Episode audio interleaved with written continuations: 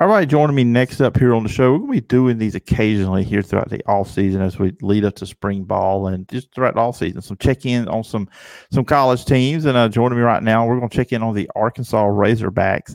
Uh, Connor Goodson, of course, you can check them out over at the Razorbacks Wire. Uh, a great spot to go check out all things Arkansas Razorbacks, and they got other great teams too as well over there. But uh, Connor, I appreciate you coming on. I know it's a snowy situation uh, over there uh, where you're at, but I appreciate you coming on. Yeah, I appreciate you having me. It's always good to talk to you. And yeah, we're uh, we're snowed in pretty much across the state of Arkansas right now, so there's not much to do than talk sports, really. Yeah.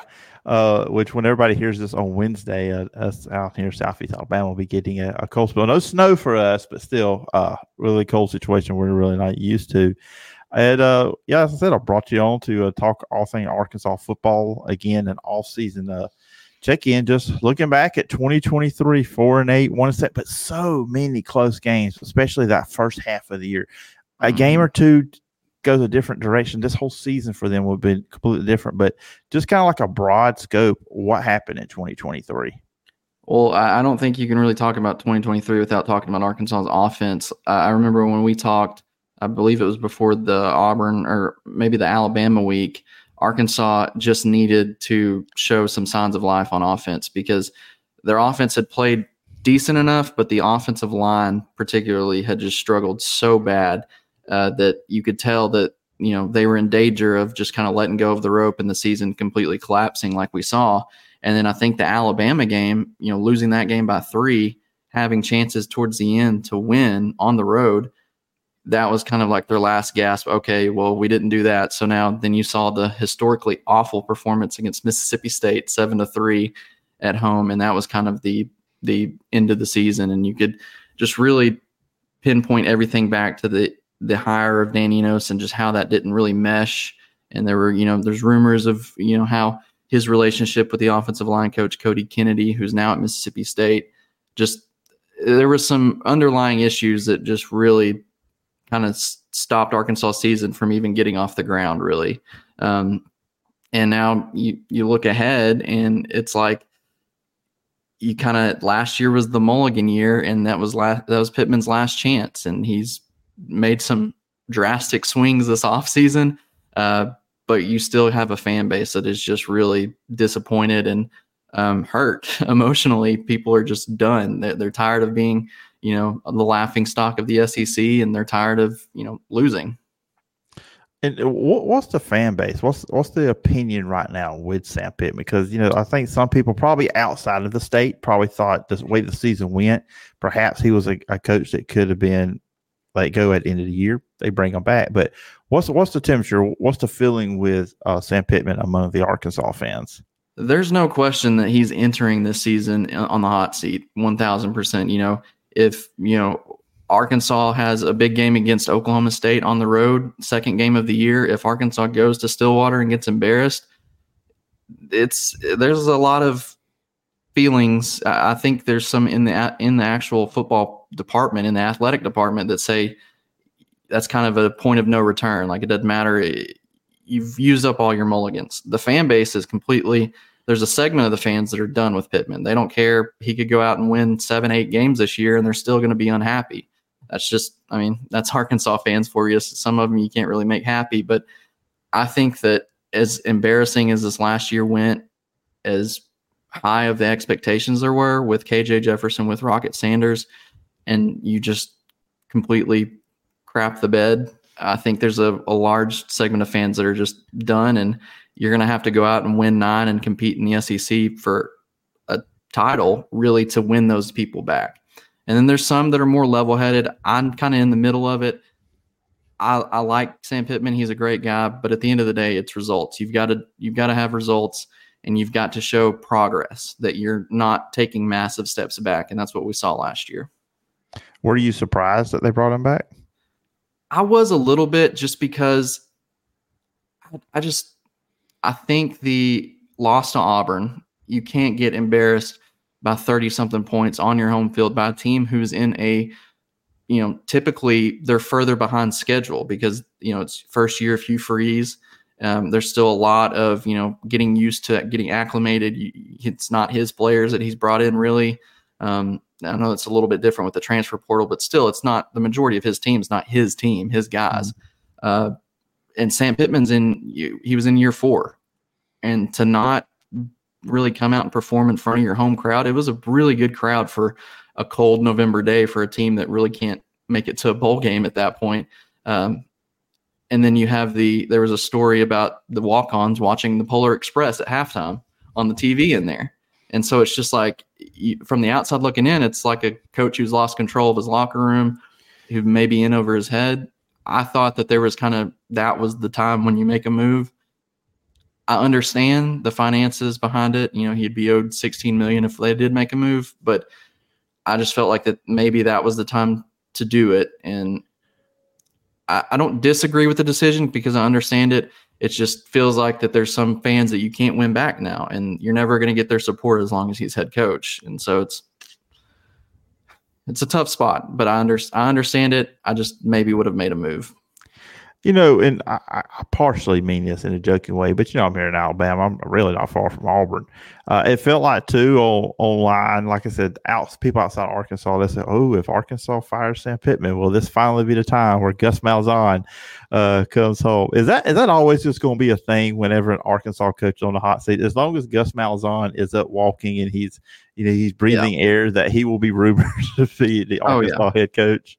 And I mean, just because his ties. I, I, believe he has a lot of family still here in the state. That that's always going to be the case. There's always going to be people in the Arkansas athletic department or boosters or eh, with the Razorback Foundation that are going to advocate for Gus Malzahn. I don't know how accurate. There was some reports that they came to Arkansas athletic director Hunter Yurachek and said, "Okay, we will fork over money to." Get rid of Pittman and, and pay his buyout if you go after Gus Malzahn for coach. I don't know how accurate that is. That could have been just, you know, people having pipe dreams or, or what, but it's always going to be the case. And I mean, Gus Malzahn, if he wants, that's just a, an easy way to print money. Any job he's at for from here on out, he can just say, "Hey, I might go back to Arkansas, use it, get get a new contract, get a raise, do whatever he needs to do to get done." And um, I mean, it's just they're always going to be neck and neck with each other, hand in hand. Um, it's just how it is. I don't ever see that actually being a realistic possibility. I think that if that was going to be the case, it would have happened way, way back. Yeah, uh, that him getting you know new contracts off of the Arkansas rumors is what got him that one in 2017, which Auburn had to pay him a lot of money a few years later when they yeah. uh, when they passed on him. So Sam Pittman's coming back. But we also have a former Arkansas head coach coming back, uh, the mm-hmm. offense coordinator, Bobby Petrino. Just your overall thoughts on that. I, I, think Bob Petrino is a great offensive mind still. I think, and, and him and Jimbo, I don't think was ever going to work just because no. you've got two offensive guys they are going to butt heads. Jimbo Fisher's always been the play caller, pretty much the offense coordinator wherever he's been as head coach. And then Bob Petrino is also, you know, th- these are two alphas button yeah. heads with offense. But now you've got Petrino coming in. Of course, Sam Pittman is not going to be the same way with him. How successful do you think Bobby Petrino can be uh, here with Arkansas coming back as the offense coordinator? Well, I think that the the sky's the limit for an offense with Bobby Petrino, you know, running it. It's just the the other the relationships on staff, how it meshes well with you know who calls plays and, and who's going to have control over the decisions in certain situations, like who's going to be the one to decide to go forward on fourth down. Because we saw a lot in his first 10 years, Arkansas head coach, Bobby Petrino was aggressive, and he's always mm-hmm. kind of had that aggressive mindset. So does Sam Pittman, you know, give over control. But I think that I agree with you 100%. Bobby Petrino is a genius when it comes to offense. He's a great offensive mind. It's just always been the other stuff. It's whether it's, you know, his relationships with administration, his relationships with players, his relationships with coaches on his own staff. I mean, that's always going to be the the thing that holds him back from, you know, being able to to do things well and at a high level and, and stay at one place for longer than, you know, a season or two. But I think that Sam Pittman kind of again trying to win back a lot of the fans get and you also have a high level offensive mind it was a win win win for everyone everyone loves bobby petrino still even though after everything that happened there's a large segment of fans. I shouldn't say everyone loves him, but there's a large segment of fans that still love Bobby Petrino just because he had so much success. Arkansas hasn't had that level of success since he's left. So I think that, you know, there's still a lot to do adding pieces from the portal, the offensive line. It doesn't matter who was calling plays last year. The offensive line was so bad that I don't think you could have done anything to kind of game plan around it. So that's the big question mark. But anytime Bobby Petrino's calling plays, drawing up plays, um, I think Arkansas has a chance to to compete and, and shock some people. Yeah, and I, I, think some people have forgotten in 2011. Of course, remember Alabama and LSU played twice that year. I mean, they were without doubt the best two teams in the country yeah. that season.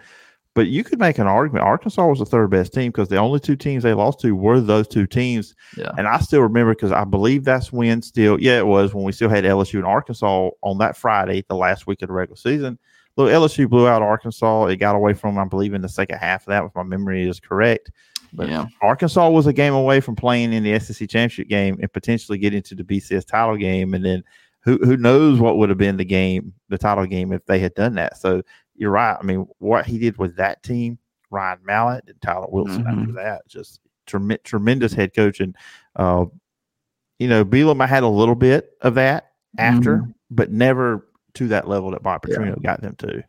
And I think that that's just what fan fans don't need to uh, in Arkansas, I think a large segment of fans have realistic expectations. We're never going to be year in year out title contenders uh, unless there's just unless the state of Arkansas just starts producing insane high level prospects, you know, left and right.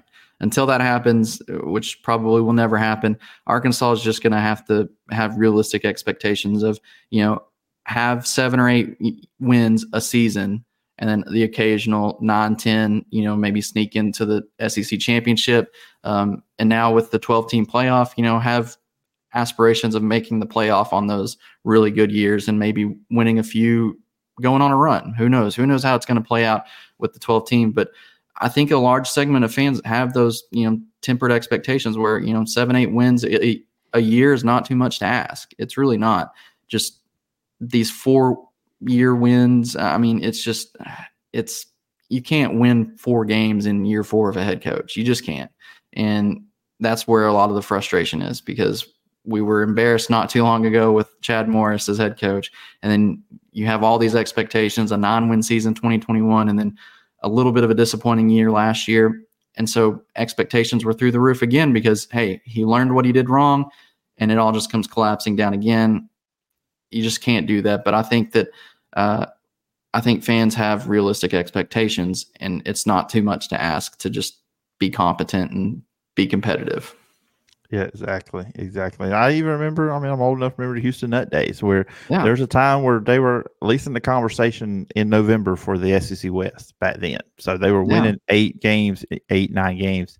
Of course, that's when the West was kind of the lesser division. The East was kind of like the top dog. But you know, you talked about KJ. Do what now? Before Saban came to the yeah. West. Yeah, yeah. yeah. So, you know, which we, we, discussed him last week. We, we, you know, he's gone. Yeah, yeah. Well, we don't have to talk about that. Yeah, the Saban dynasty is uh is gone now. But uh, you talked about KJ Jefferson earlier. Of course, he hit the portal. He's going to UCF to play mm-hmm. with Gus yeah. Malzahn, which I think that's a great fit with those oh, two. Yeah. It's a really good move for him. Now, they bring in Boise quarterback uh, Taylen Green. Do you see him as the favorite to be the quarterback? And just h- how do you see that quarterback situation for Arkansas going into the spring? Yeah, you've got Taylen Green and Jacoby Criswell are going to be really going into spring, the two battling out for that quarterback position. I think just because Bobby Petrino kind of handpicked Taylen Green, he kind of went out and made sure that he got his guy. Just because of that, I think Taylen Green has a slight edge over um, Jacoby Criswell coming into spring. And I think that he can be the guy that wins the job. It's just, you know, Boise, it's a little bit of step down in, of competition coming from Boise to the uh, to the SEC, or I should say, it's a step up in competition.